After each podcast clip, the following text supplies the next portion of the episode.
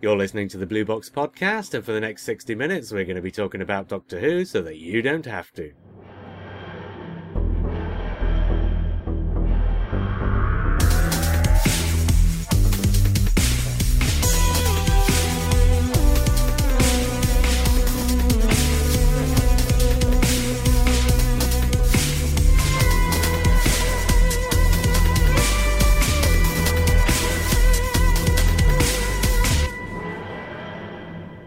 Hi, I'm J R. I'm Josh. And I'm Mark. And tonight we are going to be talking about Series eight. But before we do, Mark, it's been an age since you've been on the podcast. Are you looking forward to talking Doctor Who? Uh, have I missed anything? Has there been like a new series on or something? That's what we're going to talk about, Mark. I just said it. Yes, it's been a long time. But yeah, I'm looking forward to it. Yeah, well, we couldn't... I could not... I could not resist getting you on to get your thoughts on what we've been watching for the last three months. But Josh, what have you been up to lately? Oh, you know what? I just got back a couple of weeks back from uh, Long Island Doctor Who, which is a, a, a con in uh, Long Island, New York. And it was... Oh, my goodness. When you say con, I've got to point out for the English listeners... Oh, convention. That's short for... Short for convention. It's not what the people on Hustle get up to every week. Oh, okay, yes, yes, it's it's not. And and Hustle is something I desperately want to watch because I'm a huge Leverage fan. So, um, anyway, I have not watched it yet. But uh, that's on a different but story. Tell us about Long Island Who. So Long Island Who, um, there were some really great guests there. We actually had two doctors. We had uh, Paul McGann and Colin Baker. And um, lots of second doctor folks. Uh, Deborah Watling, Wendy Padbury, Fraser Hines... Um, oh, wow. Yeah, great. Yeah, it was great. Um, Nicola Bryant was also there. She is absolutely stunning, you guys. I don't know if you've seen her in person recently, but yes. Absolutely stunning. Even still, she doesn't age. The woman does not age. Um, She's got a portrait in her attic. Yeah. I have no idea how this is possible, but um, uh, no, it was, uh, and uh, I, certainly Terry Malloy was there. Uh, they had uh, a few new series folks, but, but you know, not anybody to speak of. It, it just uh, some bit part people, like uh, the woman from Night of the, Night of the Doctor was there. Uh, Emma Campbell-Jones, I think her name is. Oh, yeah. Um, oh, yeah, yeah. Yeah. So it was, it was, it's, it, now for those of you who have gone to conventions, um, big ones, Uh, Long Island Who is just getting started. Um, they're in their second year. They've just completed their second year. Uh, they're going to have a third year next year where it's going to be in a uh, in a bigger, nicer hotel. And um, but for this year, it was it was much more intimate um, and much more accessible. Uh, and as a result, I think people really enjoyed that. The folks who go to Gallifrey One in L A would really appreciate this con in that. Um, in that it is it is much, much smaller group of people, and as a result, your accessibility to the guests is much more significant, so you have more time. I, t- I tell you what, Josh, you've never been to a, a convention in Britain. No. Where th- there's about two hundred paying customers, paying people, and everybody ends up sitting outside the front of the hotel having cigarettes and, sm- and chatting to the stars. Oh, really? Oh, that's great. Actually, yeah. That's really great. Um, I'm just comparing it in my in my world. I compare it to Gallifrey One. Yeah, yeah, um, absolutely. Because because I mean that that's my convention experience. Really, it it's not in anything else. And um, as a podcaster, I was I was very lucky. I was given the opportunity to interview guests as well as um, I actually interviewed Daphne Ashbrook and Yee Jee So on stage that Sunday morning for what what uh, the showrunners call Ken Deep calls. Coffee and podcasts. Um, oh, yeah. So they had a breakfast for paying customers, and we would go on stage and do uh, interviews with uh, with a group of folks. Um, I knew I had Daphne and uh, and Yee Jee So, but we and this is this is a, a exclusive for Blue Box Podcast. I actually knew it was oh. Daphne and and Yee Jee, but but uh, they played it off as if it was Memory Cheats, and they spun the wheel of the guests that I was going to be talking to. And I like it. And it's settled on uh, Daphne and uh, Yee Jee, who were just amazingly engaging. And one other thing I'll say in, in interviewing a lot of these folks is that Well, who else did you get to interview? Oh, well, I interviewed um, uh, David Huey, who's on the Who on Who podcast, and I also, we, what we did was we combined our time. So we actually interviewed these folks together. So we got about ten minutes on average, ten to twelve minutes.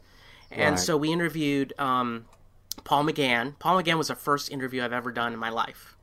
Wow. Does that, not a bad I mean, place to start. It is crazy. It was crazy. Start at the top. And, and and what's amazing is is that the, the interviews took place like kind of in a hotel room. So if you imagine a hotel room where you have kind of the chair in the corner and then you have a little table, and I'm like kind of sitting on the bed, okay? Oh, wow, yeah. And, yeah. and uh, D- David Huey's got his r- materials, and I'm just like, I'm talking to Paul McGann. We're having a conversation, and I'm like, David, turn on the thing. Turn on the recorder.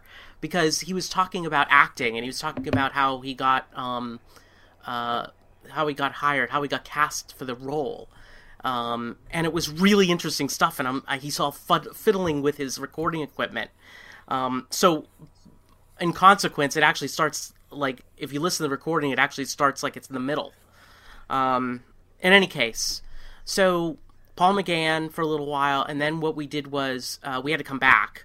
So we were lucky enough to interview Deborah Watling, who was just walking out of an interview, and um, Andre Tessier allowed us to, he was the, he's the guy who kind of controlled all this, yeah. um, allowed us to interview her, like, off the cuff. It wasn't on our schedule.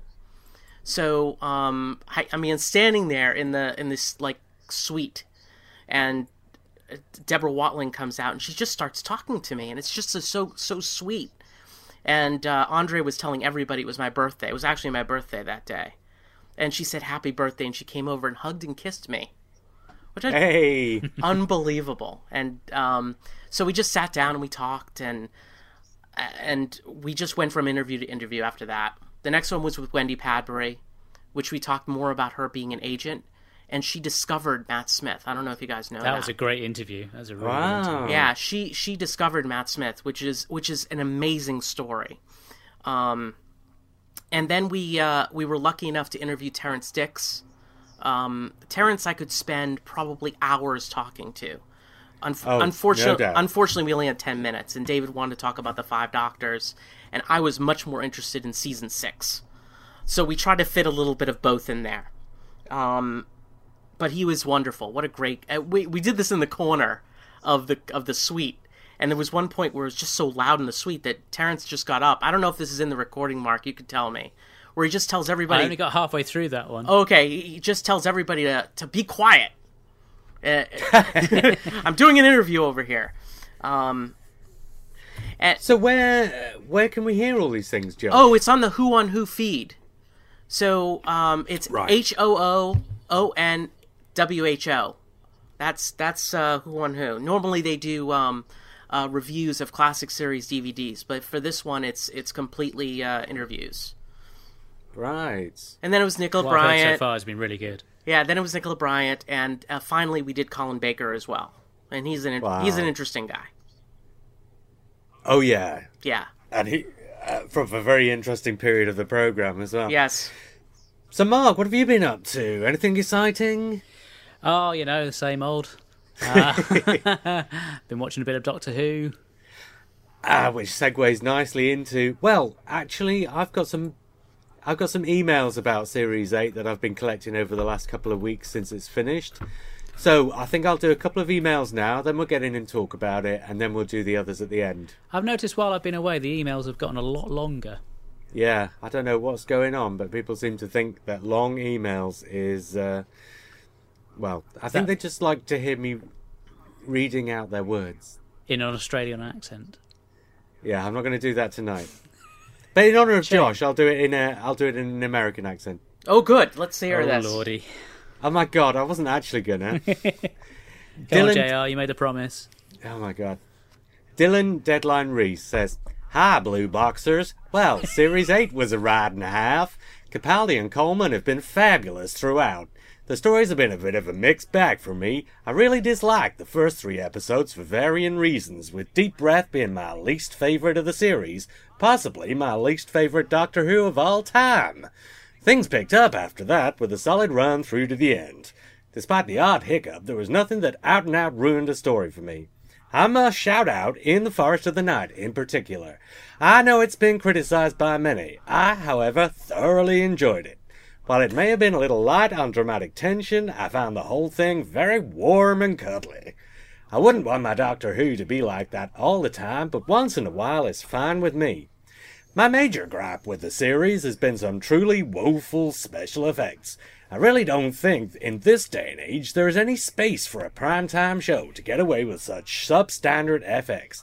I'm looking at you, Flying Cybermen, Rusty the Dalek, and the animals in the forest.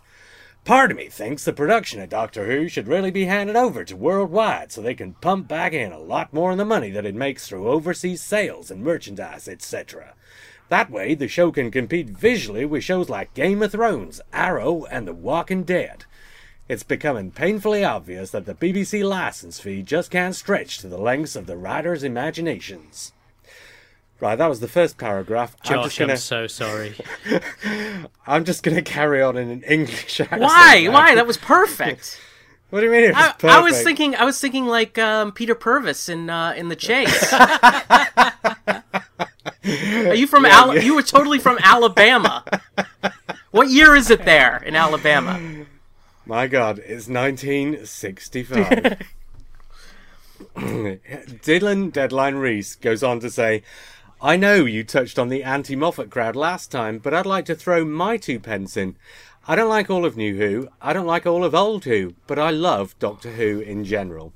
If you don't like what's on T V, don't watch it. Go put on something you do like from your D V D collection, or pick up one of the countless releases for Big Finish that offer a great alternative to the T V stories. I've actually felt Big Finish's output has been a lot stronger than what's been on T V this year, but that's another email altogether. Not to mention the thousands of books, comics, and whatever else is out there. And if you don't like any of that, then you probably don't really like the show at all. The format of Doctor Who is such that it will be hit and miss. It's a new story every week. Writers come and go, production staff come and go, and it's a wonder that they get it made at all. Sometimes they will get it completely wrong and produce a clanger. Other times the story just won't be to your personal taste, but that doesn't mean it's shit. Thanks for guiding us through the series with your insightful podcasts. Keep up the good work, blah blah blah, Dylan. Or you could have a Doctor Who with the clangers in it. Hey! Which Doctor Who would that be? That would be the Sea Devils. Hey! Hey! Uh, that, talking about Series eight. No, that was Season eight, wasn't it? No, that was... No, that was se- Season nine. Thank you. Oh, dear. Thank you. I I, I didn't have to correct maybe, you. Maybe we'll yes. get the... Maybe we'll get the Sea Devils next year in tribute. That is a possibility, yes. Do you think we'll get the Zygons or the Ice Warriors next year, since we didn't have them this year? And they've made the costumes now, haven't they? Yeah, they have to show the Ice Warriors again. It has to happen. You'd think. Yeah. Well, they are they are uh, going to the North Pole in the Christmas special, just saying. Why, you think the Ice Warriors come from the North Pole? No, Zygons. The Zygons Yes, of come course, from the, the North... Ice Warriors. You know, they could be hanging out. They like the snow. Do they? They yeah. come from Mars. I know, but they could be on holiday. That's why they call them the it's Ice Warriors, season. Right? Yeah. The, the reason it's called the Ice Warrior is because they dug the first one out of the ice, but he didn't like it that much in there. He was frozen stiff. Yeah, they they called him Ice Warriors. That's their name. It's cold. It's act- colder on Mars. No. Yes. It's got a thinner atmosphere. It's warmer. It's not warmer on Mars. It's colder. It is now. It wasn't when they were around I, thousands of years how ago. How do we know when they were around? Probably. I don't know. I'm talking crap. Yeah, me too. Let's take another email and then let's get into Series eight. Weird Bean says... Uh, I'll try a New York accent for this one, shall I? Please don't. Tread carefully, J R. Okay, I'm not going to do it. Weird Bean says, hello, Blue... Boston Blue. accent. Boston. Yeah. Yeah, I barely have a Boston accent, so... Yeah, I was going to say, I can't copy Josh. Yeah, exactly. He's... It's... Only when I've had a few drinks do I, do I really get into my Boston accent. Oh, when I've had a few drinks, I can do the accents from Fargo, which is Minnesota. Yeah, so you have sort of a Scandinavian slant to it. Yeah. Yeah. Yeah. I think I'm probably better off not trying that now. Weird Bean says, hello, Blue Boxers. Well, as the series is now over, until Christmas, and as I've had enough time to finally recover from the season finale, I thought it was time I badgered you again. There's something you've touched on but not fully expressed, and that's the balance of this season. Has this, or has this not, been the most beautifully paced and ordered season? Whatever you might think of Robot of Sherwood, after two rather darker toned episodes, it was the perfect palate cleanser. In the Forest of the Night was much needed calm before the unrelenting storm of the two-part climax. Please discuss among yourselves, he says, and I'm sure we will in a minute. In fact, he carries on, the climax was amazing. Missy, my second favourite master after Roger Delgado. Or do I mean joint favourite? She really is that bananas. I mean good. Rewatching the series from the beginning, knowing who Missy is, really does alter the viewing experience. She goes from being a creepy or unnerving presence to being downright sinister and terrifying. The story arc and character development throughout this series has been marvellously done, and the performances have been frankly stunning. Peter Capaldi is most certainly my favourite New Who Doctor, and Jenna Coleman my favourite New Who companion. And, back to the finale, it made me cry, which was a new experience for me. It made me cheer, and at that moment when the Doctor and Clara both lied to each other, I actually shouted out, "You can't leave it this way!" And then, just in case my wife had turned deaf at some point during the episode, I turned round to her and repeated twice, "They can't leave it that way!" I was genuinely distraught. I need the Christmas episode now. I need to see them both being okay. That teaser on Children in Need was not enough. This was a powerful conclusion to the series, and as amazing as it was, I really hope that Moffat doesn't make a habit of this kind of thing. The Doctor is an idiot with a box and a screwdriver, just passing through, lending a hand and learning. And I really, really hope that's what we get to see in the next season finale, something a little more light-hearted. Your podcast is as excellent as ever, guys, so thanks to you all, and I really hope that Mark is able to rejoin you at some point in the future. Yay! Sadly, he can't make it.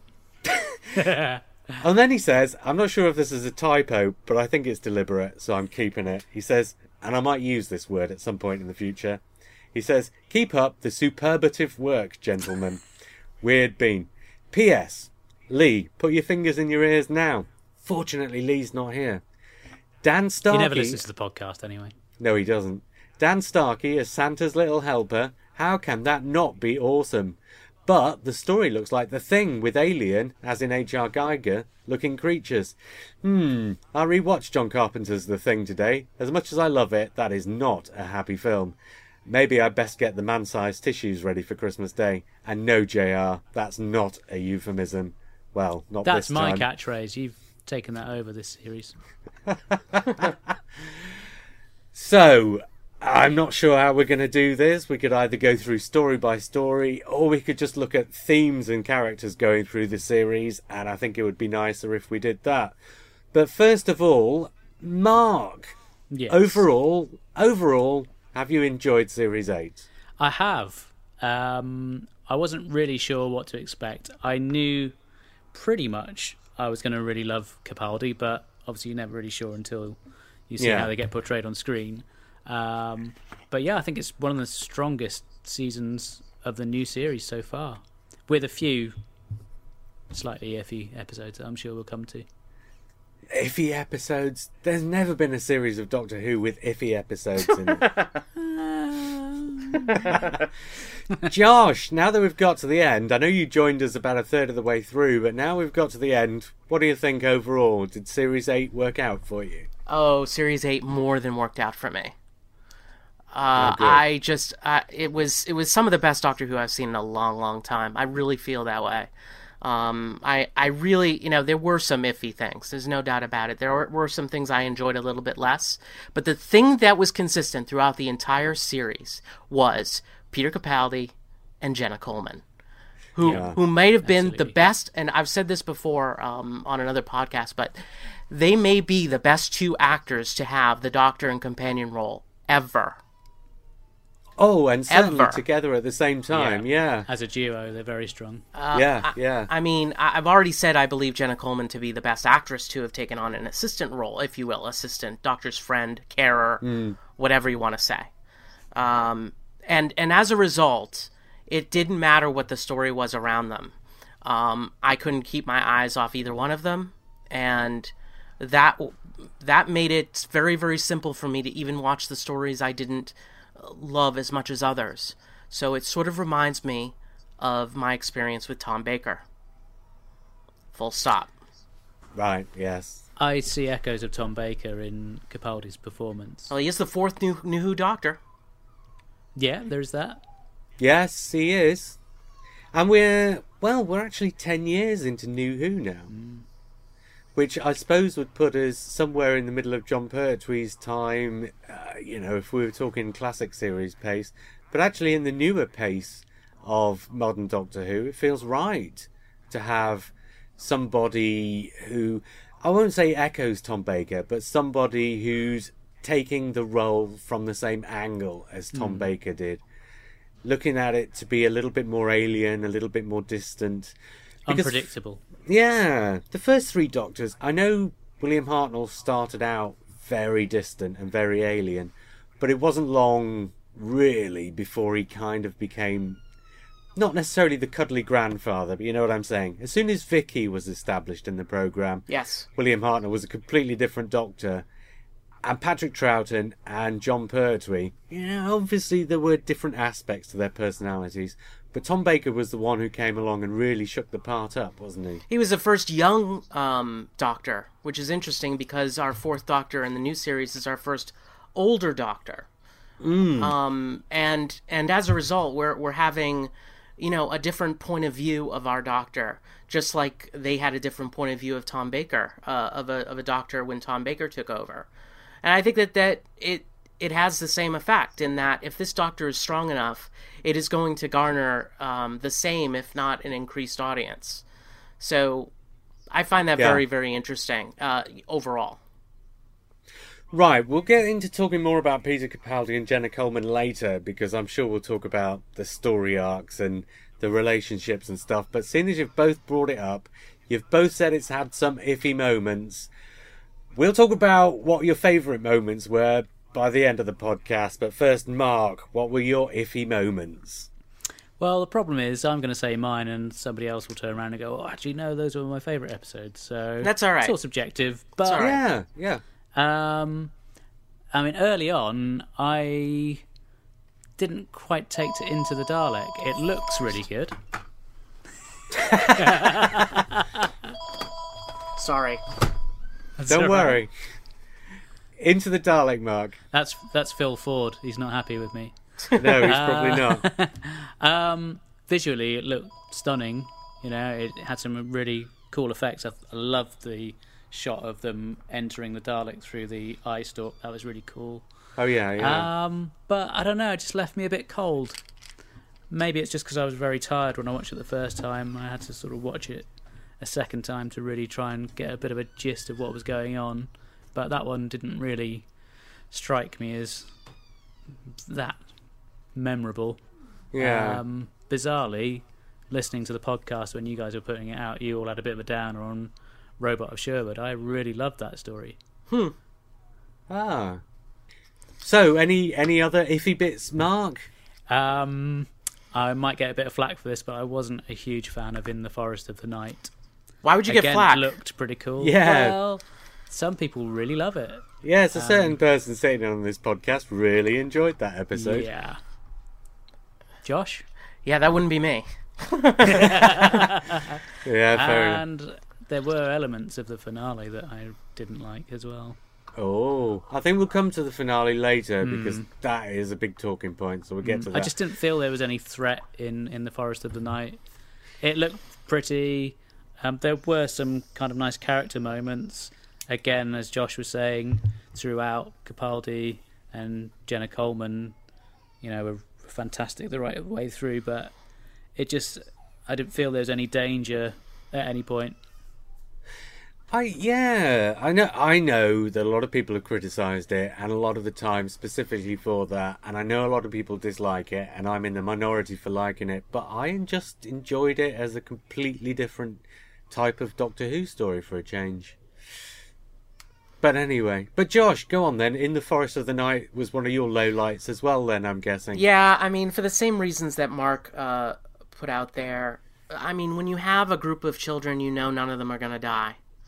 Um, so you really, the mm. peril goes downward and you don't worry about the, the, the angry tiger or anything like that. I mean, I don't think we're going to see on Doctor Who a tiger mauling a child or an adult for that matter.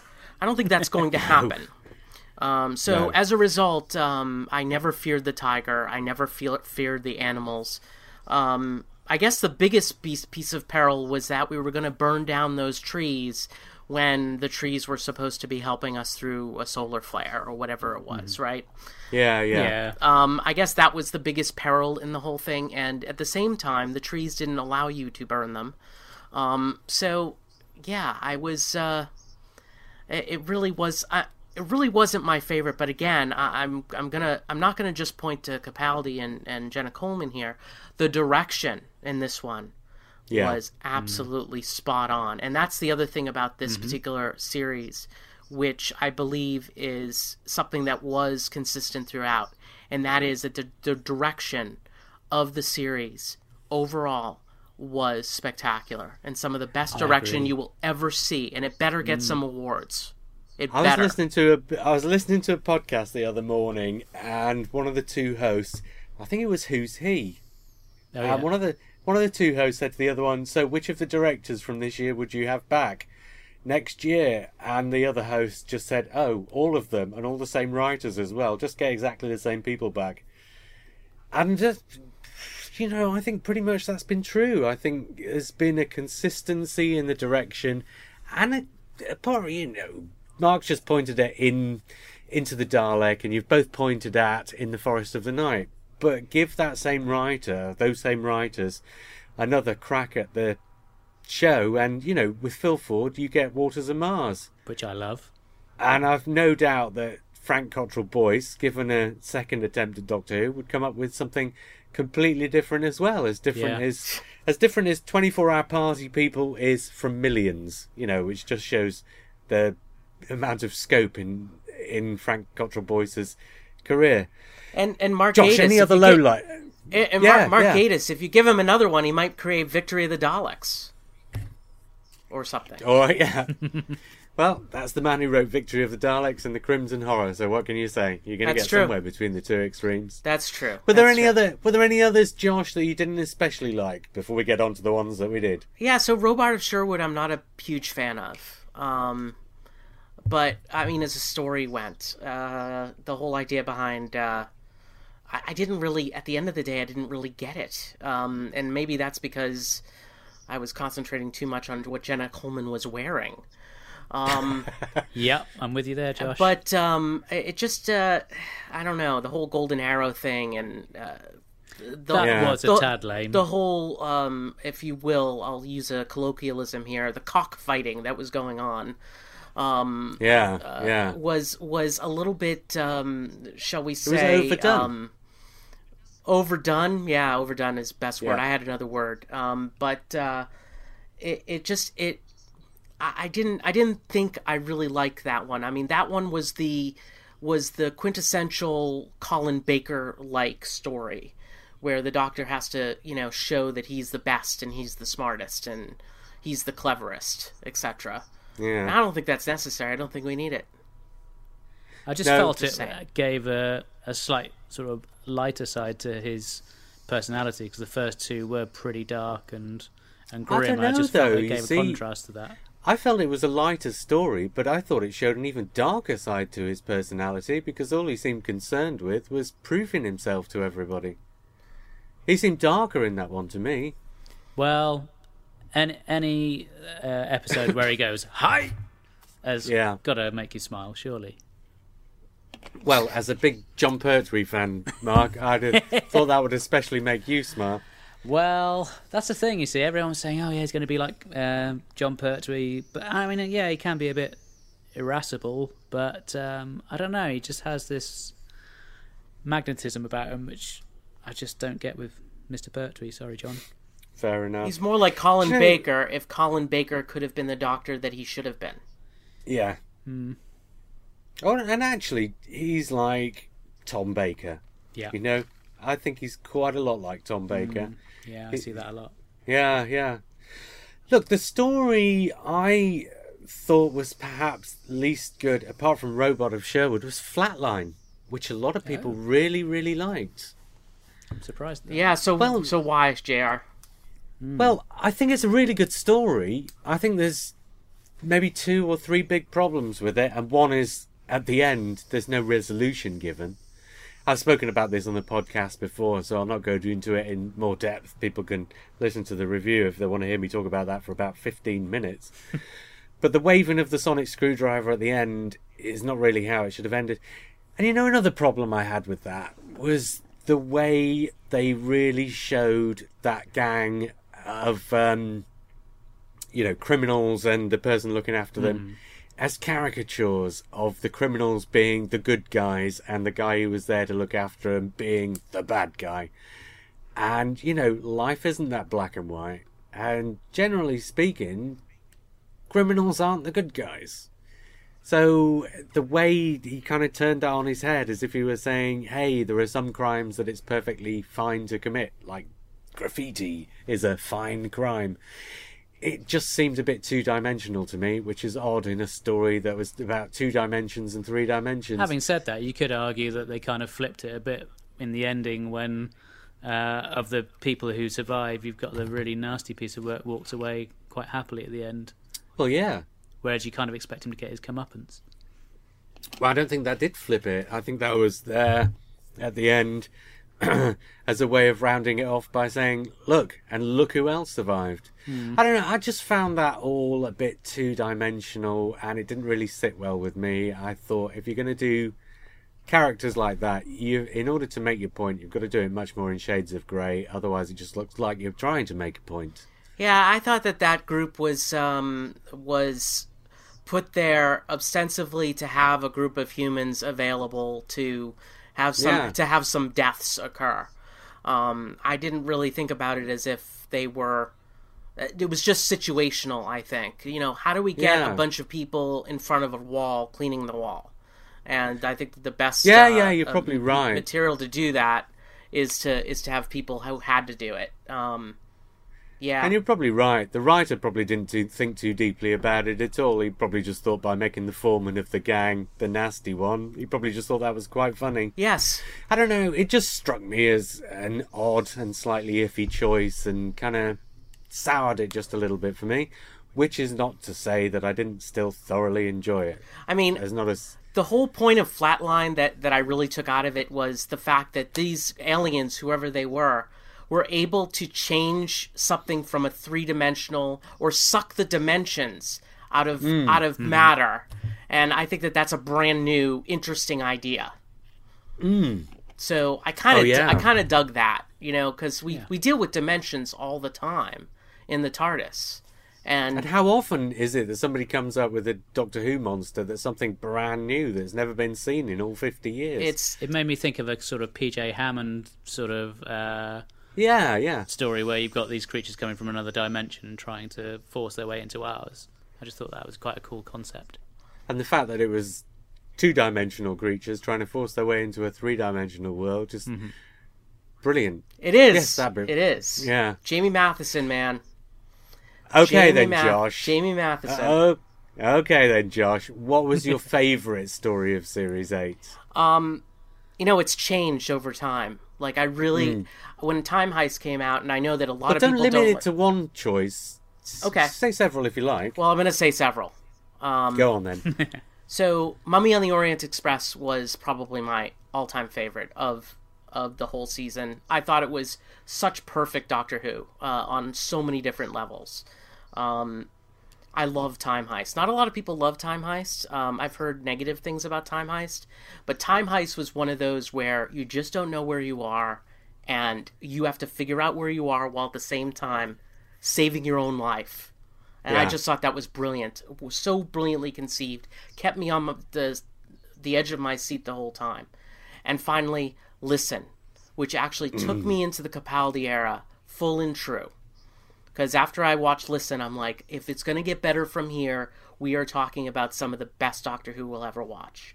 So I would say that all of those come in first for me. And I do like Dark Water, but um, Dark Water and Death in Heaven put together, you know, put it just a slight notch below the ones I just mentioned. Fair enough. Mark, then, your favourite favourites? Well, this is a bit embarrassing. My three favourites are the same ones as Josh. Well, that's fair enough. Um, I felt, um, listen, I know a lot of people didn't like the idea of it being um, where Jenna's being a, an influence on, on the Doctor's childhood and things like that, and they didn't like the idea that it's left open whether the thing was a monster or whether it was uh, a kid from the, the dorm next door. Uh, but I loved it. I thought it was really atmospheric. The acting was brilliant. Um, right the way through this series, they've had quite a few kids, and I think they've all been pretty solid. Um, the young lad who plays Rupert Pink, I thought was really good, um, and some lovely character moments. As you talked about him being like Tom Baker, one of the things that really uh, shone for me in this episode is when he's talking to Clara in the TARDIS, and uh, she says, "And then what?" And he says, "We're going to find out what's under your bed." And he shoots her this really wicked smile. Uh, it looks quite evil in many ways, and it reminds me of Tom Baker because he could be quite scary, but in a yeah. kind of reassuring way. So I really loved that. Time Heist I was a big fan of, actually. I really like Hustle, um, and that really ticked all my boxes because um, even visually, obviously, the director picked up on the sort of uh, the cliches from that style of um, mm. storytelling, and it kind of employed them, and I thought that was great. I really liked the extra characters that came in. Maybe we could not, it would be nice to see them come back as maybe like gonna, the new Paternoster gang. If you're going to do a Hustle type episode, a, mm. a heist episode, you've got to make sure that well, you've got to make sure first of all that there are going to be twists in it, because if you get to the end of a story like that and it's not had twists, you're letting your mm. audience down.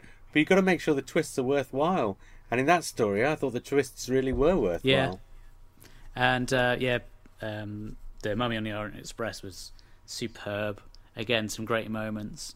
When he whips out the cigarette case, you're thinking, what, is he going to actually start smoking? And then he's got jelly babies inside. That's just great. Yes. That um, was a beautiful moment. That's from, actually now, that's from Face of Evil, by the way. I mean, I, I actually, I went back and watched Face of Evil because when he's in Zoannon's, uh, when he's in that chamber where Zoannon is, he picks yeah. out, he picks up a cigarette case and pulls a jelly baby out of it. Really? Yeah. I have to go back oh, wow. and watch that now. Definitely, yeah. Uh, and also, uh, while I just remembered, um, I really like The Caretaker. I think that oh, yeah. got sort of a yeah. uh, fairly mixed response from what I've heard from various people. I like The I Caretaker too. I yeah, it was great. Yeah, it's like you, you just pick an episode and it's like, you know what, I was just thinking, oh my God, I really love The Caretaker too. You know? Mm. it, th- that's what you this season's that about all about. Pretty much all of them, yeah. And that's, that's what this season is totally all about. Well, this is the thing. There's a consistency, and I think it's mostly down to Steven Moffat wanting to tell this character story across all twelve episodes, because he's never quite done that before. Even in the past, when he's done something with Amy and Rory, mm-hmm. or when he did the previous series with Clara, you kind of had the character development at the start and at the end, and maybe in some of the episodes in between. But in Series eight... he's had character development in pretty much every single episode. Every single episode has told uh, uh, has been the story of a different juncture in the relationship between the three main characters. So Danny Pink, what do we think of Danny Pink? And what do we think of the idea of Steven Moffat using the fact that the companion stays behind on Earth between adventures and is just day tripping in order to tell an actual story about what goes on when she's back on Earth, rather than just dropping in on Mickey and Jackie every now and again? Something really different. Did we like it? I thought it was real. I, I thought, you know, the, the most amazing thing about this particular series is that the characters are so built out, so real and flawed all at the same time that you just believe them. And I, I think that the way the storytelling occurred in this particular series, it... there's that scene where Clara is just coming out of the TARDIS and she's like, I can't do this anymore, you know, and she want to go for a run and she's, oh my God, I can't do this anymore. Um, it just seems so real to me um, that y- you believe the characters, you want, you, you grow to like the characters, even though they are massively flawed. And, yeah. and their flaws are things that, you know, get in their way as the, as the season goes on. And the flaws all seem real as well. Absolutely. I mean, people have been complaining about some of the flaws, saying, oh, I don't like it that Danny does such and such. And I'm thinking, yeah, you're not supposed to like it. It's the kind of thing that people really do. Exactly. Thank you. Oh, my God. Yeah. Thank you. Because I, I was on another podcast where I was having an argument with uh, with somebody, and it was over whether Jenna, uh, Jenna, whether really uh, C- Clara really loved Danny or not. Because if she really loved him, in, in her perspective, she never would have lied to him. She, oh. And and I and I was just like, no, no, you don't get it. You totally don't get it. This is what real people do. Is that yeah. is that they hold back these scenarios because they are protecting their relationships. That's real. That's yeah. what re- even though it's not logical, and we can easily, you know, we can easily play the people that, uh, you know, we're flawless. We we would tell our partners about this scenario because we trust in our relationship and all that nonsense. Okay. The fact of the matter is, is that in, in real relationships, things like this happen. It doesn't mean that Clara loved Danny any less. It, it might even mean that she loved him more. Mm, she was more afraid that if she did talk to him about this stuff, that would be the end. So she was being selfish, but she was being yes. honest and true. Yes. Mark, Mark, what did you think of all this? Um, I thought Samuel Anderson was excellent. I thought he did a great job. Um... I like the fact that the when they got together, it was quite an awkward kind of courtship. Yeah. So you kind of expect everything to be very super slick, and they're forever kind of putting their foot in their mouths, or you know, it's just the little things that just come across as quite natural for sort of people who are just starting off a relationship. They perhaps don't quite understand each other yet. Yeah. And you got yeah. to see them grow throughout the the series. Um, Samuel Anderson made what could potentially have been a quite unlikable character, mm. particularly as essentially he's playing the character who's taking the companion away from the Doctor. Yeah. So he's really actually a kind of villain of the piece. But Samuel Anderson played him so well, he made him into a thoroughly likable character. I really, in spite of all that, yeah. I thought he came across very well, but there was, um, I don't know if you kind of thought this, in The Caretaker, I think it's in The Caretaker, Um, when um, it's not exactly an ultimatum, but obviously he finds out about yeah. the Doctor, and there is just that sort of edge of not quite a controlling um, element to him, but you just kind of get that impression that well, again, he's got a bit of a dark side to him. Yeah, but like again, like uh, as Josh was talking about just now, that seems real. It seems yeah. totally real. Absolutely, yeah, absolutely. Because if you're afraid that you're partner, girlfriend, fiance, mm-hmm. whatever, is off having, and I know there's been uh, people have been analogizing it with having an mm-hmm. affair. She's yeah. off having this affair essentially with mm-hmm. this other character. You are going to be afraid, and you are going to yeah. try and lay down the law. Mm-hmm. It's about the dangerous situations as well. I mean, mm. he knows that she's going into dangerous situations, and he's not going to be able to help. Yeah. So absolutely. You know, from his perspective, he's just trying to keep her safe. It's not just the the re- the relationship with the Doctor, which no. is which is something that, that he's trying to um, come to terms with, but also, you know, just that whole dangerous piece. I, I just think think about it from this perspective. And J R, I'll take I'll take your um, example a little bit further. What if you were dating Clara? If you were dating her, and she yeah. would she would go off exactly, don't we all? yeah. um but but it, you know, you sort of feel the same way, is yeah. that, you know, okay, well, I trust you, but at the same time, what I don't trust is that he's going to put you in a situation where mm. you may get hurt or die. Yeah.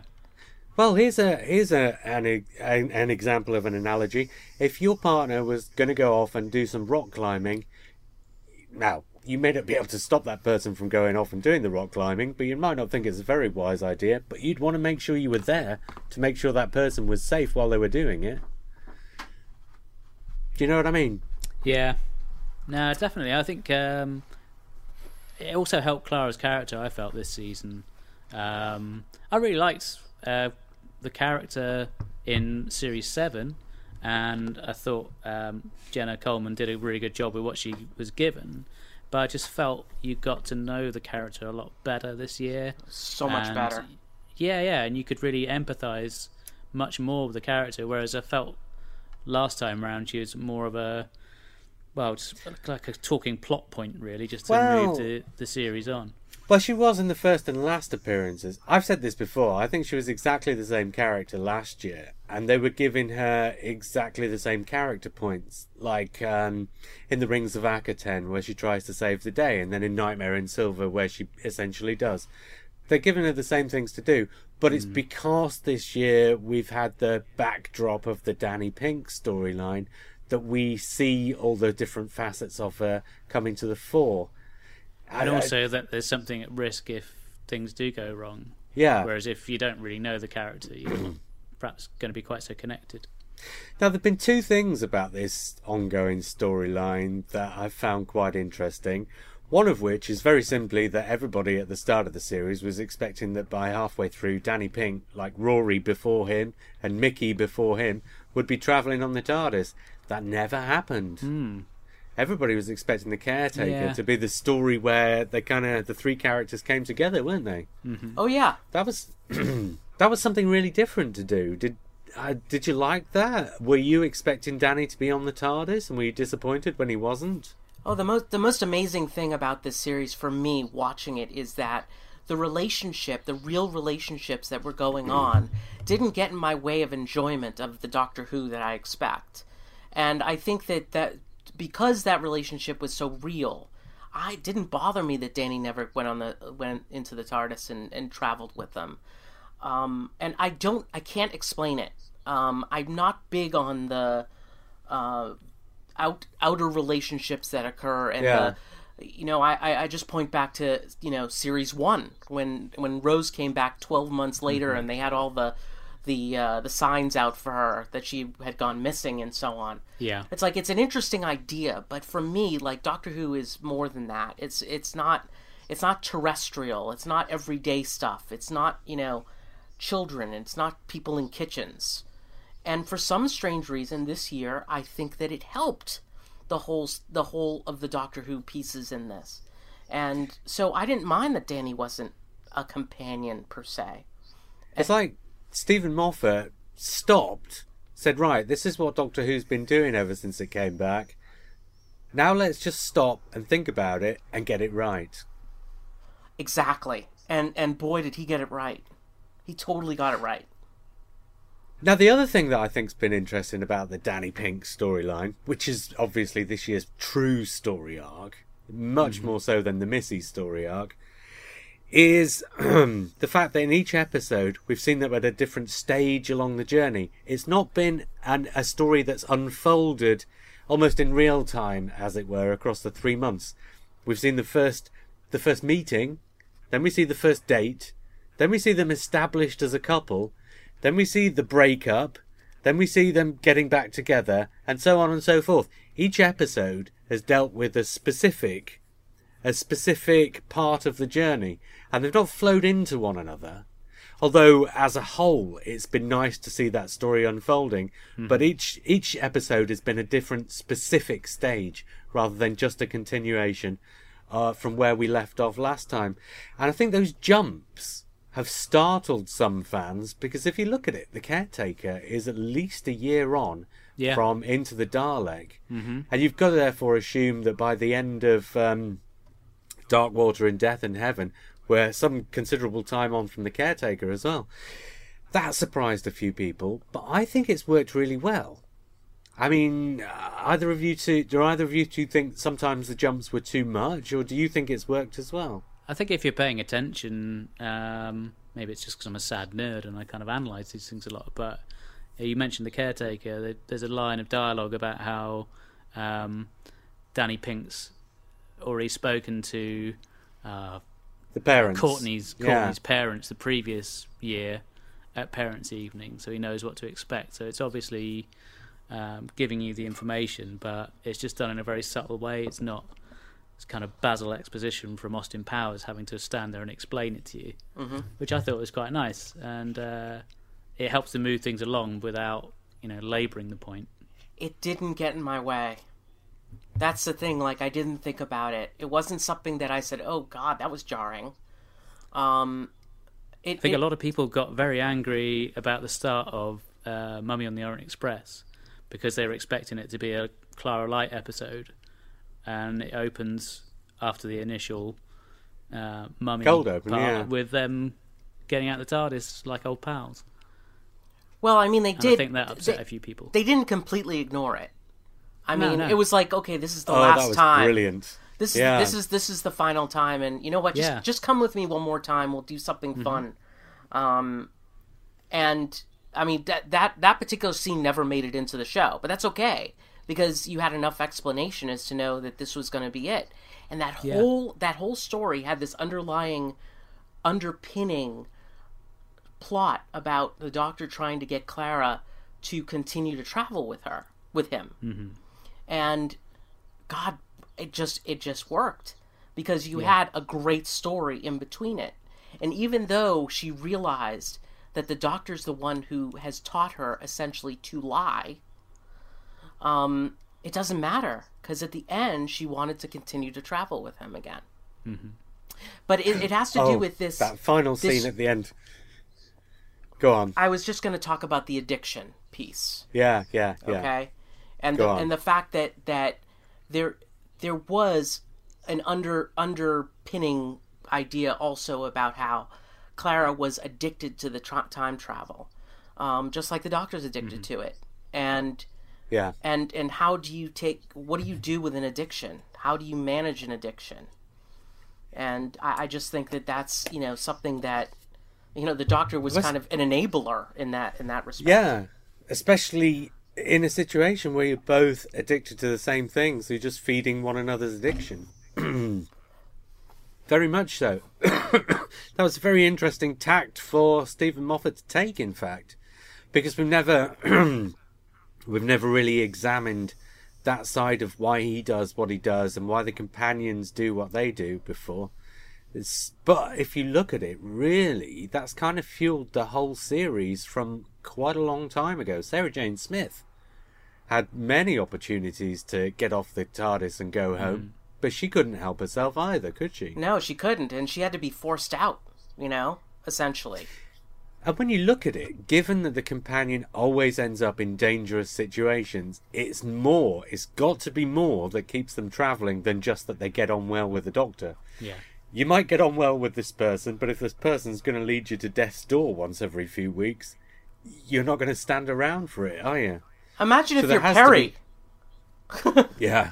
You know, what, what what's keeping Perry on board yeah. the TARDIS? Oh, my God, yeah. Stockholm Syndrome. Yeah. Well, that was the nineteen eighties, so the less said about that, the well, better. Your favourite era. Oh, you mentioned about the, the Doctor teaching her to lie. I mean, that has the ultimate payoff at the very end of the series uh-huh. in that scene in yeah. the cafe. It's so oh. sad. That scene is devastating mm. and really intelligent writing as well, because yeah. he's seeded that throughout the entire twelve episodes. Totally. And it's an astonishing piece of acting. When they walk into that room, both those characters are about to tell the other one the truth. Mm-hmm. And they both end up lying yes. accidentally, but it's completely believable. Yeah. Oh, yes, one hundred percent. It's to spare the other one, isn't it? It's it's not mm. for their own happiness. It's to spare the, the other person. Yeah. Which is what Clara was doing all along with Danny. Mm-hmm. Oh, yeah, absolutely. This is why it's been such intelligent writing throughout the entire series, all the episodes. And like I said before, the only exception really is Robot of Sherwood, which is the only one that doesn't really touch on this story. Mm-hmm. Yes, agreed. Agreed. But there have been some amazing beats throughout it all. What do we think then of, because this is extremely controversial, what do we think of the way Danny Pink's storyline ends? And I'll throw this into the hat again, but I said this a couple of weeks ago. It's my contention that Danny Pink has been a tribute as a character to the Brigadier, and that the entire series has essentially been a tribute to the Brigadier, or has been building up to be one. I don't know if you've heard this, Josh. Do you want me to explain? Yes. Okay, Danny Pink used to be a soldier, ends up a maths teacher. Oh, yeah, never, true. Mm-hmm. Never voluntarily, never voluntarily travels in the TARDIS. Yeah. Mm-hmm. And of course, he dies in the Doctor Who universe, much as the Brigadier does. And there are all sorts of other things as well, but it's the whole soldier thing and the relationship with the Doctor, because the Doctor's relationship with the Brigadier, although it might have become rather chummy in the middle of the Barry Letts era, his the Doctor's relationship with the Brigadier was always slightly prickly. And then they throw in lots of clues as well, like having the uh, the airplane from the Brigadier's first ever story as the Brigadier, mm. the invasion. And Cybermen, a very subtle portrait on the wall. Yeah, Cybermen at Saint Paul's. Yeah. There's even yeah. a story set in the Underground, which is Flatline, of course. Yes. Yeah. There are all these clues throughout the series that what Steven Moffat's doing is kind of a tribute to UNIT and a tribute more specifically to the Brigadier. And I think it really comes to a head in those final scenes in Death in Heaven. But some people think that was really badly handled. Over to you two. Was it badly handled, or was it actually heartfelt and handled in as idiosyncratic a way as only Doctor Who can? Well, I'll agree it was idiosyncratic. I really didn't like the Cyber Brigadier. It just didn't sit right with me. Um, I think I'm in the minority with that, but... I don't yeah, think so, I just, Mark. I think it's. It I think it's pretty even. Weird. I think it's pretty even. Mm. Yeah. Oh no, I certainly don't think you're in the minority of disliking that. I th- I think there's plenty of people who didn't dis- who didn't like that at all. Josh, what did you think? I think I like it better now. Now that you've uh, brought up the Brigadier thing that I didn't even think about, but you're right. You're totally right. Um. I. I and I, as, I think uh, it works. I think it works very, very well. So many different pieces that they've that they've clamored together to make mm. this all work, and and as I've only scratched the surface, really. Right. There's lots more little things in there. Oh, this is the wonderful thing about Steven Moffat's um, most of Steven Moffat's stuff, and and again, I think he did it brilliantly this time. Sometimes he doesn't do it so well, but this time he did it so incredibly well. Is that it just continues to make you think every minute. It makes you think, and you have to go back and watch it all again to think about it again. Um, mm, and yeah. I, I just think that, you know, I wasn't bothered by the cyberbrig. I, I just, a lot of people are bothered by it, but it, it seemed to me it was like it was surplus. It was, it was, it was out there, and it was just extra for me. I mean, I was okay with it. I, I don't like it a lot, but I was okay with it. Um, and you know, they had to save the, the Brigadier's daughter. They had to do that. So. Uh, what be- well, to, to have it the Brigadier saving his own daughter. I think it's brilliant. It's such an interesting idea. And the fact that well, the, these cyber... The only thing I have a problem with, J R and Mark, is that the Cybermen in this story were not all that scary. Well, they're only sort of pretend Cybermen, really, aren't they? Yeah. Although there is a further point with that. I'll say one thing more, more thing about the Brigadier, and then I'll say something about the Cybermen. The other thing I was going to say about the Brigadier, I'm not going to go into specifics on this. I I did overhear a conversation which leads me to believe that Nicholas Courtney's family were consulted before that was written into the script, and they gave it their seal of approval. I don't know if that helps you feel any better about it, Mark. Oh, yeah. Well, I don't I don't think it was any kind of... I didn't take it as any disrespect to Nick Courtney. Mm. I just felt it was a bit odd. Now, I can't say that for a fact, but that was the impression mm. I got from this mm. conversation. I mean, kind of sticking with the Cybermen and the the, yeah. the way the finale sort of wound everything up, I felt it was, in some respects, quite a brave thing to do with Danny's story, to because I think a lot of people were speculating after Darkwater that somehow he would be saved and yeah. he would come back yep. uh, from the Nethersphere. Um, but I thought it was a... Um, really the only way they could do it really was for him to to end up being the Cyberman. I thought that played out really well. It, it didn't pull their punches at all on this. No. And after so many years of Russell T Davies saying, and at the end of this series one of the companions is gonna die, mm-hmm. and none of the companions dying, you really weren't expecting Danny Pink to essentially kick the bucket at the end of this series. Mm-hmm. Whether he'll stay dead, well, I don't know. Mm. He had his opportunity He's... to come back, but he sent the kid. Yeah. I'm just wondering if this is why Santa's in the Christmas special, to bring Danny Pink back and reunite him with Clara. I don't know any spoilers for the Christmas special, though, so this is... Did you guys see the, the clip that was shown on Children in Need? Yes. I did. Josh, yes, did you? I, yeah. I did, yes. Hmm, getting a slightly different impression of Nick Frost from seeing that. Well, he looks like a slightly more bad Santa. Yeah, I think so. We'll have to wait and see. I've got an email for later in the podcast from Matt Barber about Santa, so oh, right. we'll talk about Santa when we get there. Okay. The Cybermen. I've never really... This struck me the other day after Death in Heaven, and it's something that's never really struck me before. The In the very first Cyberman story, Mondaz, and we see the population of Mondaz being turned into basically robots. Mm-hmm. And then on Telos, they're turned into robots. And in stories like Attack of the Cybermen, they're turning people from Earth into robots. In Tomb of the Cybermen, they're turning people from Earth into robots. Wherever the Cybermen go, or wherever the cyber intelligence goes, whatever, they're trying to turn people into robots. But, I mean, and this didn't strike me till Death in Heaven, because Missy's turning people into robots in Death in Heaven, and she's calling them Cybermen. And she's using the cyber suits that we've seen before. She's using the same designs. Mm-hmm. But there's not really anything to connect those Cybermen with the Cybermen from the Parallel Universe, or the Cybermen from Telos, or those from Mondaz. They're kind of ersatz Cybermen. But then it struck me, aren't the Cybermen from Telos ersatz Cybermen too? Because they're not Cybermen from Mondaz. And aren't Cybermen from Earth ersatz Cybermen again? Because they're not the same as the ones from Telos. Telos, and they're not the same as the ones from the Parallel Earth. Cyberman seems to have become in Doctor Who, and this is not a new series thing, mm. but actually it's an old series thing as well. Shorthand for robot. Shorthand for human beings who've been turned into robots, regardless mm. of where it happened and where it, when and why. I don't know. What do you think of that? I love the concept of the Cybermen. I just don't feel they've really uh, come out with any really mm. interesting stories since the very early ones, sadly. Josh. Yeah, the body horror thing about the Cybermen, I think, has been uh, in the new series has been the big, uh, the big push. Um, mm. Whereas in something like Earthshock, it wasn't about the body horror; it was about the attack of Earth and so on and so forth. Mm-hmm. um, well, it's interesting. Interesting you say that, because when Russell T Davies did it, it was more about upgrading technology, wasn't it? Mm-hmm.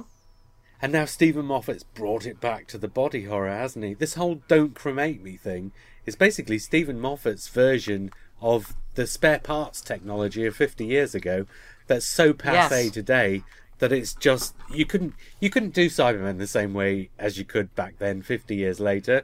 But Steven Moffat's replaced it with this "don't cremate me" thing, which is just as terrifying, isn't it? I think for all the shoddiness of the original um, outfits... Oh, oh, don't get me wrong, I love them. Uh, but compared to how shiny and amazing they look now, I think they're far creepier back then, because you had a sense that it was actually a person inside rather than just a robot. Well, you that's that was... is that not what Stephen Moffat's trying to bring back? The sense that there's a person inside there. Yes. Mm, yes. Agree. And and and I mean, Danny Pink pulling off the mask. Mm-hmm. I mean mm-hmm. that, and and showing the inside where his face is. It's just... and even without even without speaking, the Brigadier... You know, I mean, it's the, the story beats that tell that story. But when we see the Doctor saluting that Cyberman, it really hits home. I thought it did. Yeah, I think to an extent it did for me. I I understand why they brought up the salute thing now uh, yeah. for the, for that very purpose. But I think it was... It, it might have been, you know, kind of stitched into this to this story in order for it to... fit exactly what you were talking about, which is the the salute to the Brigadier. And it's a full salute to the Brigadier, a, a, an absolute um, figurative salute to the Brigadier as well as a literal one. Oh, absolutely, yes. Uh, that's a fantastic moment. When you see uh, the Doctor being told in the play, no, the one thing he wanted you to do was salute him, and you never did, and the Doctor said he should only have asked. Mm. You're just kind of assuming that somewhere later in that episode the Doctor is going to salute that portrait, don't you? Yeah. You don't imagine for one minute that there's going to be a scene where he actually meets the Brigadier, inverted commas, and salutes the character instead. Mm. But what a wonderful bit of foreshadowing. Um, I tell you what, let's have a couple more emails and then we'll go back to talking about the series again. Is that okay? Yeah, sounds good. Okay. David O'Brien says, because these are all long emails today pretty much, although the last two are mercifully slightly shorter. David O'Brien says, David hi O'Brien, guys. That sounds like an Irish name, J R. David O'Brien says, hi guys, I've been listening to the podcast since the first episode and I keep making excuses for not writing, mainly due to real life getting in the way. However, after such an amazing series has come to an end, I thought I'd offer some thought. I, I thought I'd offer some thoughts. Oh, this is terrible. It it's like channeling Wurzel Gummidge. Yeah, you know what? It's like a, it's like a, it's also a combination. You you sound more like Perry than you do a real American. Oh my God. Okay, we're going back to English. David O'Brien says, Peter Capaldi has turned out to be one of my all-time favourite doctors, with the potential of almost toppling the great Tom Baker. He just needs to lighten up a bit, but only a bit. Clara has gone from being a pretty good companion to being a phenomenon, and in my opinion is almost of the calibre of the great Sarah Jane, if only she could have stayed on for another series, as I really don't want her to go yet. And as for Michelle Gomez, the best master since Delgado. And let's call her the master. Mistress doesn't sound right. After all, we wouldn't say doctress. With the exception of The Forest of the Night, I have loved the stories this year. Even the Mark Gatiss story was fairly enjoyable, although I still prefer the Crimson Horror. Okay, so now I've got those brief comments out of the way, I'll get stuck into a polemic. The issue of should the Doctor be female?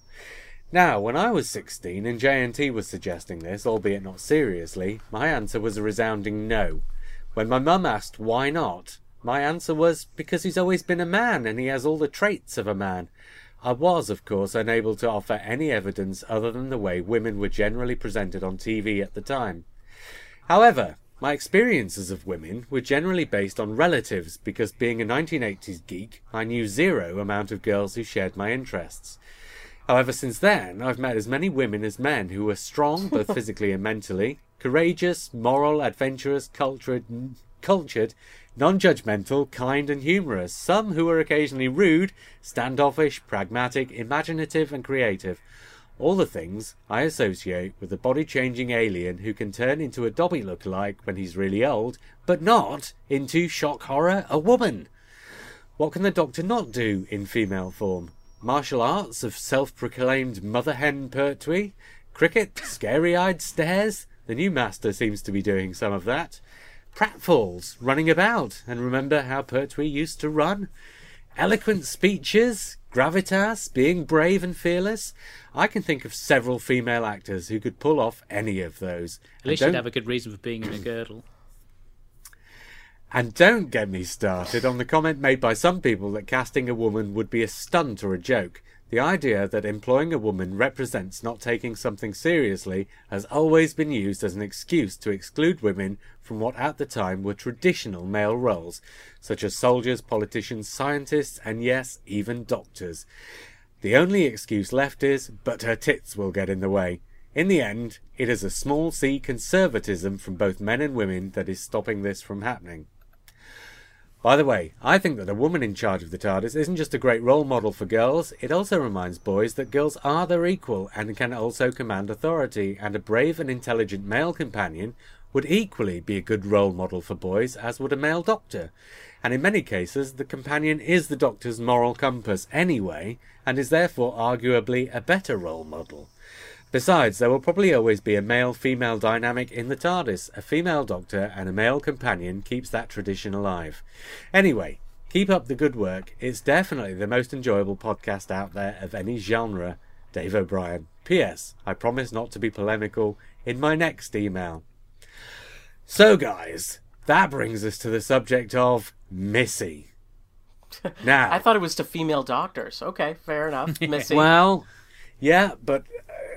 this is obviously, in some ways, a dry run, do we not think?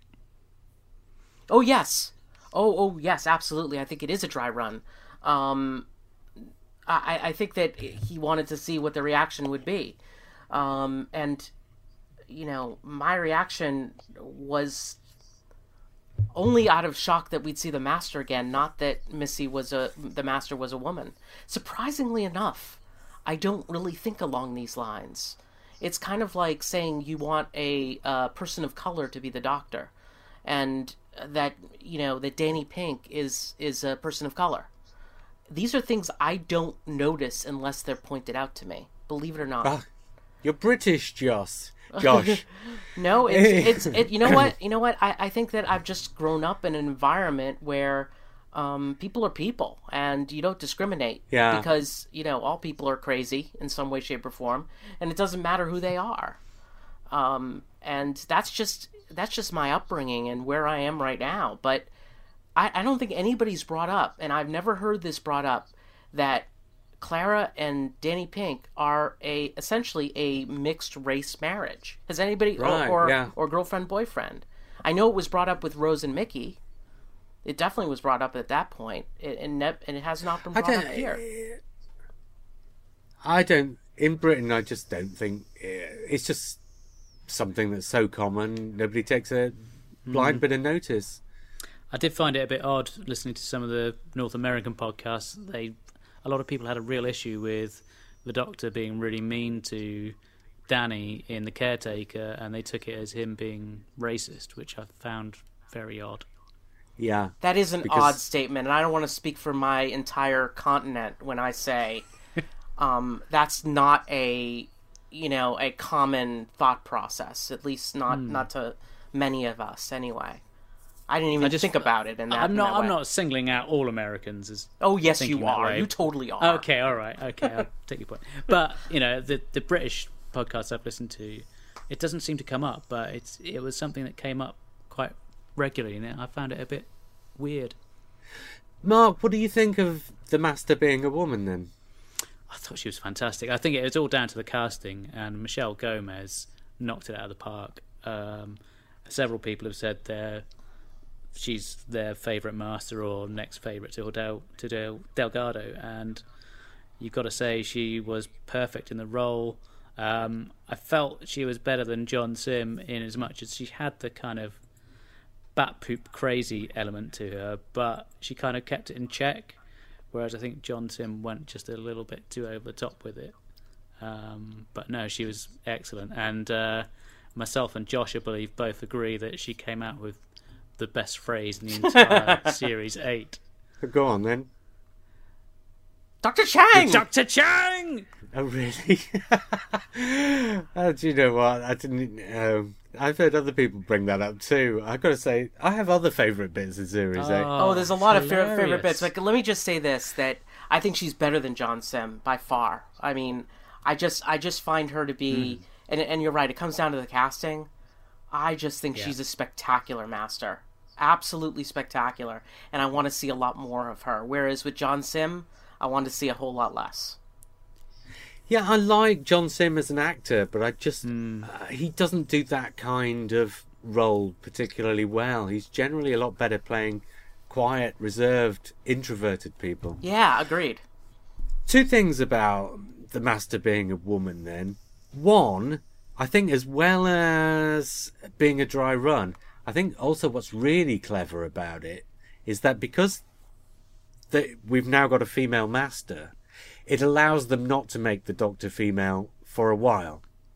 What it does is event, essentially it says, yeah, big, but what I'm saying is it's probably not some kind of uh, dark plot not to have a female Doctor, but what it essentially means is this argument would keep coming up time after time after time. The woman should be a doctor until eventually people are shouting so loudly that you have to make the doctor a woman just because people are shouting so loudly about it. But because you've already made the master a woman, it kind of, kind of allows you a little leeway to not have to make the doctor a woman until the time is right or until you find the right person. So what I'm saying is it just gives them that little extra, that little extra wiggle room to make the right choices rather than to make choices built out of listening to fans.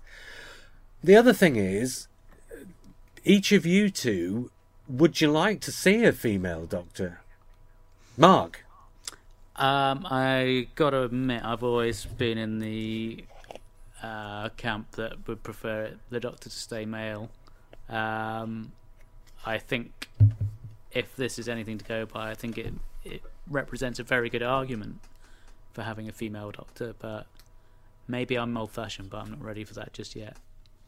Oh, there's nothing wrong with saying you prefer the doctor to remain a man. I don't think there mm. is. I don't think there's anything sexist about saying you'd rather the doctor stay, man. As long as you're open-minded enough, I think oh, yeah. I'm. I think I'm in the same camp. I think deep down, I'd prefer he stays a man, but I'm open-minded enough. I hope that if he turned into a woman, I'd be fine with that too. Mm-hmm.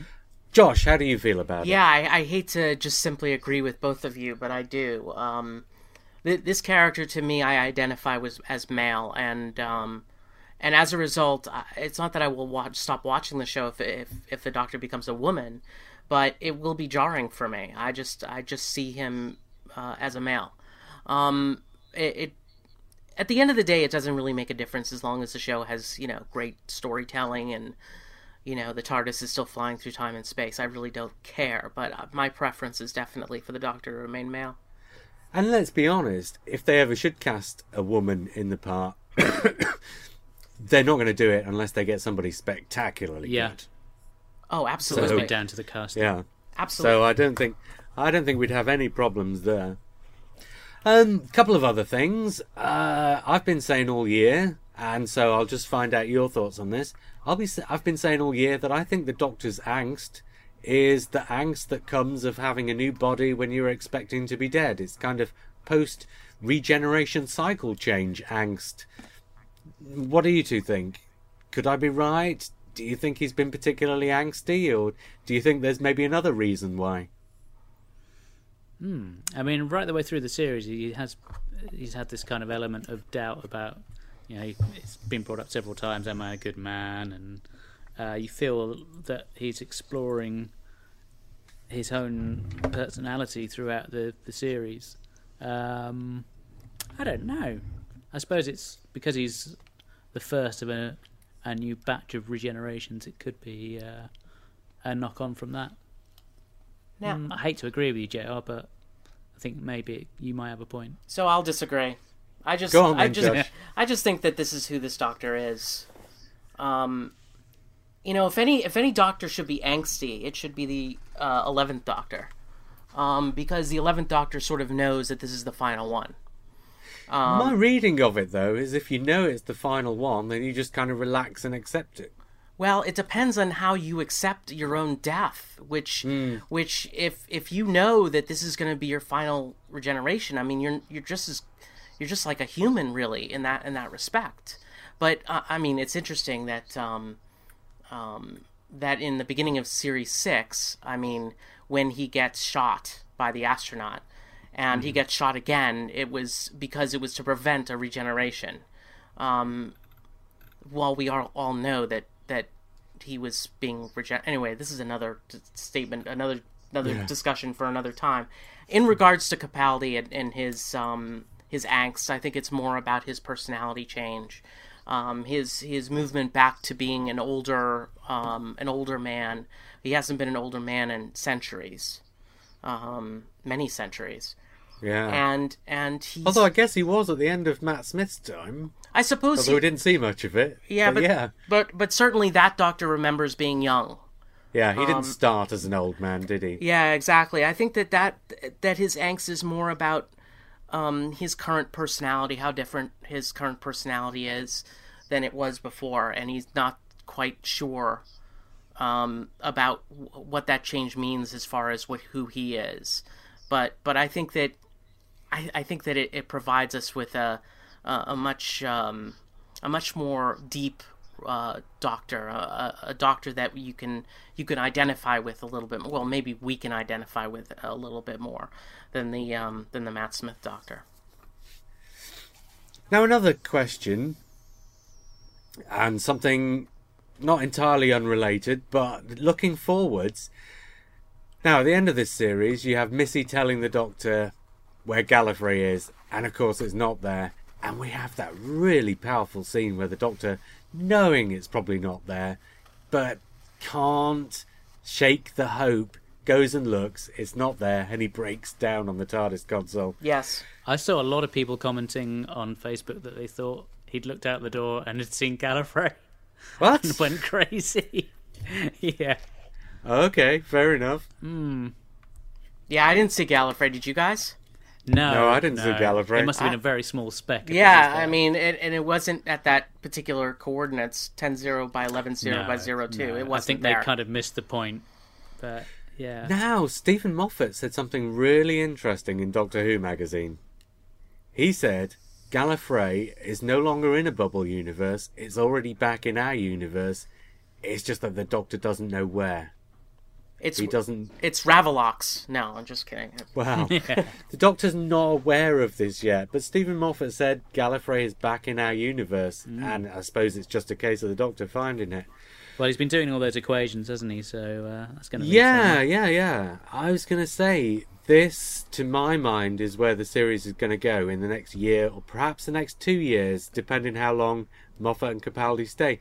I'm wondering now if Moffat's going to stay on another two years and perhaps see... Perhaps see Peter Capaldi's initial three-year contract out, if indeed Peter Capaldi has an initial three-year contract. And I think the Gallifrey story will be across those three years. We've just seen hints of it this year. I think we'll have a bit more next year. And of course, Missy, Michelle Gomez, has pretty much admitted she's coming back next year. Mm-hmm. I think she'll be recurring across all three years. And the end of the third year might be where the Doctor, presumably, and Missy, find Gallifrey. How do you feel, Josh, about the idea of, well, ever since the fiftieth anniversary, Gallifrey being somewhere out there and in the background all year this year, but of course it's going to be more in the foreground at some point. The Doctor's looking for Gallifrey. How do you how do you feel about all this? Yeah, this is good. Um, it's definitely a new storyline. Uh, he's completely undone all of what Russell T Davies set uh, at the beginning of, of the show back in two thousand five. Um, and, and now we're going, we're going to be searching for Gallifrey. There's no doubt about it. I will say this, that, um, the way I see the end of the, uh, of this particular Doctor, um, is that he's going to find Gallifrey. Um, it's going to be a multi-Doctor story, um, in which the multi-Doctors actually see the death of one of their future selves. That's the way, that's what I think at the end of the tenth anniversary of the new series. Oh, there you go. Wow. There you go. There's your bold predi- prediction. There's your bold prediction right there. Well, that's going to be the Easter special next year then, surely. Well, it's definitely going to be no, in I think, series I think ten. We've got to the point. But next year is the tenth anniversary, so it has to be next year if that's the case. Well, one of you is going to be wrong. There may be an Easter special. I don't know. Stephen Moffat winked at the audience when they asked him if he said At the at the one that's not on the D V D of the um, premiere Q and A's for Deep Breath, mm-hmm. somebody in the audience asked him if there's going to be an Easter special next year to celebrate the uh, tenth anniversary, and Stephen Moffat basically said, I don't know, you'd better ask the B B C, and then winked at the audience. Hmm. So, what a make wink. Of that what you will. Mm. Well, he also said last week that he's only just writing episode one of next year's series, which would also lead me to believe that he must have already been writing for next year's series, because it's pretty late to start writing if they're mm. going to start recording it in January. You'd have thought. Which also makes me think there's got to be something before episode one, and wouldn't that be an Easter special? And if the Christmas special doesn't end with a scene involving Paul McGann, I'll eat my hat. Really? I'm just kidding, but okay. It might well do. That would be great. Wouldn't that, wouldn't that would be a shock? I would love to see him come back. Yeah, the very last scene of the Christmas special to sort of take you into the Easter special. Paul McGann walking into the TARDIS saying, "Hang on, this isn't my TARDIS." Or, or it's and not the one you're expecting. It's not the Doctor you're expecting. Mm-hmm. That's yeah, brilliant. This isn't the TARDIS I was expecting. Yes. yes. Yeah. Yeah. Oh, yes, absolutely. This is a TARDIS, but it's not the one I was expecting. Yes, absolutely. Yes. No, we've written it for him. If that doesn't happen now, I'll eat your hat, Josh. Okay. Although you'll have to post it. Okay, fair enough. I would love to see it. I'd love to see Paul McGann back. I... Oh, boy. I, I really hope that they, they take advantage of the fact that all of these previous Doctors um, are willing to come back, except, of course, uh, Eccleston. I think you could convince Eccleston to come back. I think that they should take advantage of that at some point. Maybe not this year, maybe maybe not next year. Who knows? But I think that they should. It's a difficult thing to do because most of the older ones look so much older now than they did then. It's there's no way you can disguise it. You'd have to come up with a story in which that was a plot point, wouldn't you? Yeah, but Paul McGann actually looks exactly the age he should look. Yeah. Yeah, Paul McGann does. He's the one who does, isn't he? And actually, I mean, Tennant doesn't look that much different. Hmm.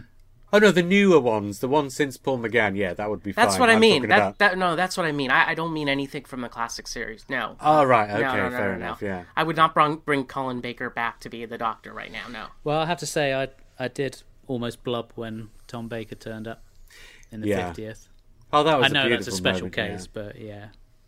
Speaking of the fiftieth, I was uh, put in mind of a point earlier today that... Steven Moffat had said prior to the fiftieth that he was going to use the fiftieth not just as a celebration of the first fifty years as the Doctor Who, but to set up the next fifty years. Mm-hmm.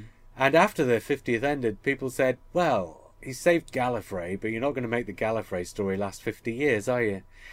That's not what he meant. What he meant was, I've saved Gallifrey, which can give the Doctor a new regeneration cycle. Yes, exactly. The next there's your next, ju- yeah, yeah. There's your next fifty yeah. years. Exactly. I mean, it's like a lot of Stephen Moffat things. It's quite simple with the benefit of hindsight, but we don't actually see the Doctor get his new regeneration cycle till the time of the Doctor, so we don't put two and two together um, at the point of the fiftieth anniversary, do we? No, we don't. No, but that's okay. We'll yeah. we'll, we'll all look back on it as a big blur anyway. Between between between Name of the Doctor, Day of the Doctor, and Time of the Doctor. Oh, but what a wonderful blur! Oh yes, a wonderful blur. It's. It was fantastic. Right, I've got two more emails and then I'm going to wrap it up, okay, guys? Sounds good. Go um, Reverend Captain Holoporo says, Revs up. Now then, boys, long time and all that. I just wanted to thank you for reading out an email from my good friend and Diddly Dum podcast co-host, Doc Hume. If there's one thing Doc needs more of in this world, it's airtime. your, your lengthy waffle was all a load of rubbish, of course.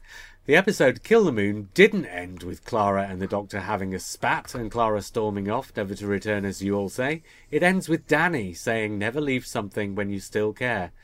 So the missing scene is this. Scene in Clara's flat. Not from where I'm watching, haha. Clara, hmm, Pinky Boy's correct, you know. Better ring the Doctor. F X, phone noise. Beep, beep, beep, beep, beep. Scene, TARDIS, interior. Doctor Who. Hello, Doctor Who here. Clara, hey, the Doctor. Sorry we fell out in that. Totes my bad. Fancy hooking up for a jolly? Doctor Who, no worries. Laters. There you go. The scene that didn't happen, based wow. on the end scene in Bark at the Moon that did happen. Bark at the Moon. Bark at the Moon, yes.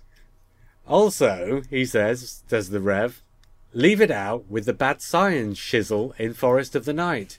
You, J R, are always saying things like, yeah, farting monsters are silly, but if you're six, you'll love a farting monster, and that's the target audience. Well, it applies to science as well.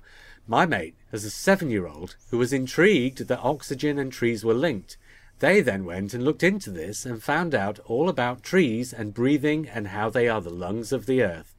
From our point of view, perhaps it's daft, but from a kid's point of view, easy access to a bigger world of knowledge so that one day they can grow into sid- into cynical middle-aged podcasters dissing bad science on Doctor Who. Oh, that's driven me crazy, listening to people moan about the bad science of uh, Kill the Moon. I don't and, even care about stories. that. Yeah, me oh. too. Me too. I don't care. Yeah. So don't care don't about watch that. Star Trek if you're worried about that sort you of thing. You know what? I mean, uh, again, I'll say this over and over again. It's like, oh, the bad science of a box that's trans T- transcendentally whatever transcendental yeah. dimensionally transcendental and yeah. and flies through time and space. I mean, stop there when you're going to your bad science people. Yep. Just let it happen. It's a story, okay? And I'm giving you a virtual uh, high five here, Josh. Yeah, yeah, it's just silly. And it's also symbolic. Sometimes the things that happen in Doctor Who that are considered bad science, man, are just symbolic. The uh, the space dragon laying a new egg. Yes. So that there'd be a new moon at the end of Kill the Moon. Okay, it might not be science the way we understand it. And since when is magic ever been anything other than science the way we don't understand it in Doctor Who? But it's a symbolic moment. It's showing life continuing and the cycle of life continuing. And this kind of thing is not supposed to... I don't think it's supposed to be taken completely literally. They could have had a scene on that beach that lasted for several months as the space dragon's mother came down from outer space and laid a new egg where the old one was, but they only had two minutes of screen time, so they condensed that into a short scene in which the dragon lays a new egg. Symbolically, it's fine. Get over it. Yeah. That's how Doctor Who works. The other thing is, we don't know the science behind how that particular yeah. behind that particular life form and how it survives. And and maybe there's a method by which it it it, it changes the, the physics around it. Who knows? Just stop, you people. Maybe it lays a small egg that, once exposed to uh, the vacuum of space, grows. Yeah. Rather like rather like the alien grows to human-sized alien in the film Alien, just minutes after bursting out of John Hurt's chest. You know, it's a, it doesn't... it's a, it's as good explanation as any, but just, folks, leave it. It's Doctor Who. Enjoy. Yeah. Mm-hmm. Anyway, the Amen. Fi- I was going to bring this up, and then I decided against it, and now we've brought it up anyway, so there you go. Soz. Finally, the, the Rev says, anyway, boys, thanks once again for having Doc for us. If you're happy, we could make it a regular thing so that me and Al can get to the big shop in or get a bit of cleaning done at the Whosian, as featured on the Diddly Dum podcast. Word up, the Rev. He can't help mentioning the Diddly Dum podcast. Is that the Diddly Dum podcast? It might well be the Diddly Dum podcast. Oh, yeah. Really? Never heard of him. Okay, finally. This one's quite a nice one to finish on. Quite a mad one, but quite a nice one. Matt Barber says, hello. So, hello, Matt. So, my half-baked theory. I'm now wondering if there are any unresolved questions left over from Robot of Sherwood. It seemed to be left open at the end whether Robin Hood was real or not. At the time, I thought this was just a cute ambiguity, another example of the shift towards fairy tale narratives. Now I'm wondering if it's a dangling question that's going to be resolved in the near future.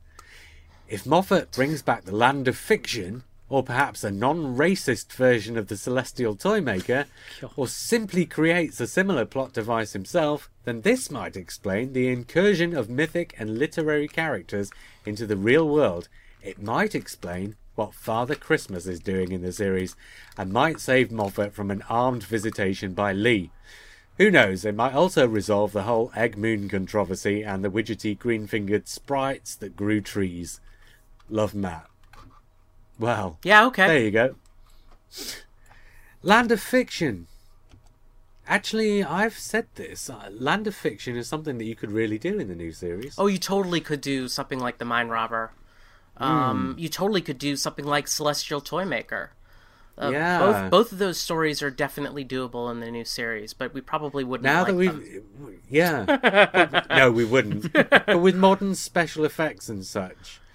You know, Journey to the Centre of the TARDIS was almost, to my mind, an example of how such a story, like a modern version of something like The Mind Robber or something like The Celestial Toymaker, Journey to the Centre of the TARDIS was almost a, an example of how it might look, with uh, to, uh, the scene where you see the sort of tree that builds the TARDIS, that tree of mm. spectacular stuff.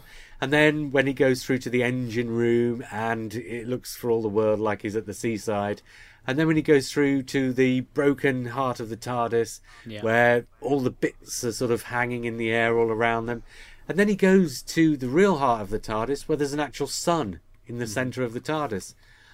Spectacular visuals which show what the series is capable of now. If Moffat wanted to go down that route and do something along those lines of The Mind Robber or The Celestial Toymaker, or even Warrior's Gate as another example, there you go. It's, this is the best time to do it. Yeah, if Under I... somebody like... If, go on. If I had a dollar for every uh, time that uh, Steven... that we've brought up things that Steven Moffat could do as a result of some unanswered question, I would yeah. I would be a millionaire. Yeah, you're probably right. Or a pound. I think a pound more, because it's worth more. Well, guys, thanks for coming to join me in talking about Series eight. It's been good to get your thoughts. Pleasure. Yeah. The pleasure, pleasure was all ours. Yes. Oh, no, Mark. It's been really nice to catch your thoughts. We should have been catching them all year, and finally it's nice to get them. Oh, thank you. And lo- it was just lovely to get Josh back as well, to be able to catch up after... It was Time Heist you came on to talk about, yes. wasn't it, before? Yes, it was. Yeah. Yes. Uh, yeah. It's been a pleasure, man. I really enjoyed talking to you guys. Oh, we've had a we've had a wonderful series in Series eight. And I can't wait to see what happens next year. Me before neither. Josh goes, I think we should let him get a couple of little plugs in for any podcasts that he may want to... We've already done the Who on Who, but You got a couple of others on the pipeline? Yeah, um, I'm going to be on the Blue Box podcast um, very, very oh, soon. Yeah, I've heard that's really good. Um, uh, of course, the Memory Cheats, uh, where we select uh, a, a random classic Who story and talk about it. I do that with Steven Shapansky of uh, Radio Free Scaro. You might know him. He's kind of popular in these parts. Mm. And of course... Never heard of him. Never, never heard of him. Of course, the Mostly Harmless Cutaway, which at some point in time you will hear my voice speaking from many months prior. And we'll leave it there. Yeah. Well, you've recorded all those, but none of them have come out yet, have Yes, they? We've recorded uh, a bunch of out. them. Yeah, the first one has come out. Deep Breath One. Oh, has, has it? Come out. Yes. Oh, I'll have to go and download that yes, then. Yes, yes. Um, I, I feel fairly certain that uh, we've done them all in one one respect or another. I'm not on all of them. I'm on most of them. Um, oh, okay. But, but if it's not me, it's likely to be uh, Chris Burgess, who's also on... Um, Uh, Radio Free Scaro. So he's he's interesting to listen to as well, or a little bit even more interesting than me. Get Aww. away, Josh. Don't put yourself down. Okay, then, for another week, I was J R. I was Josh. And I was Mark. And we will speak again soon.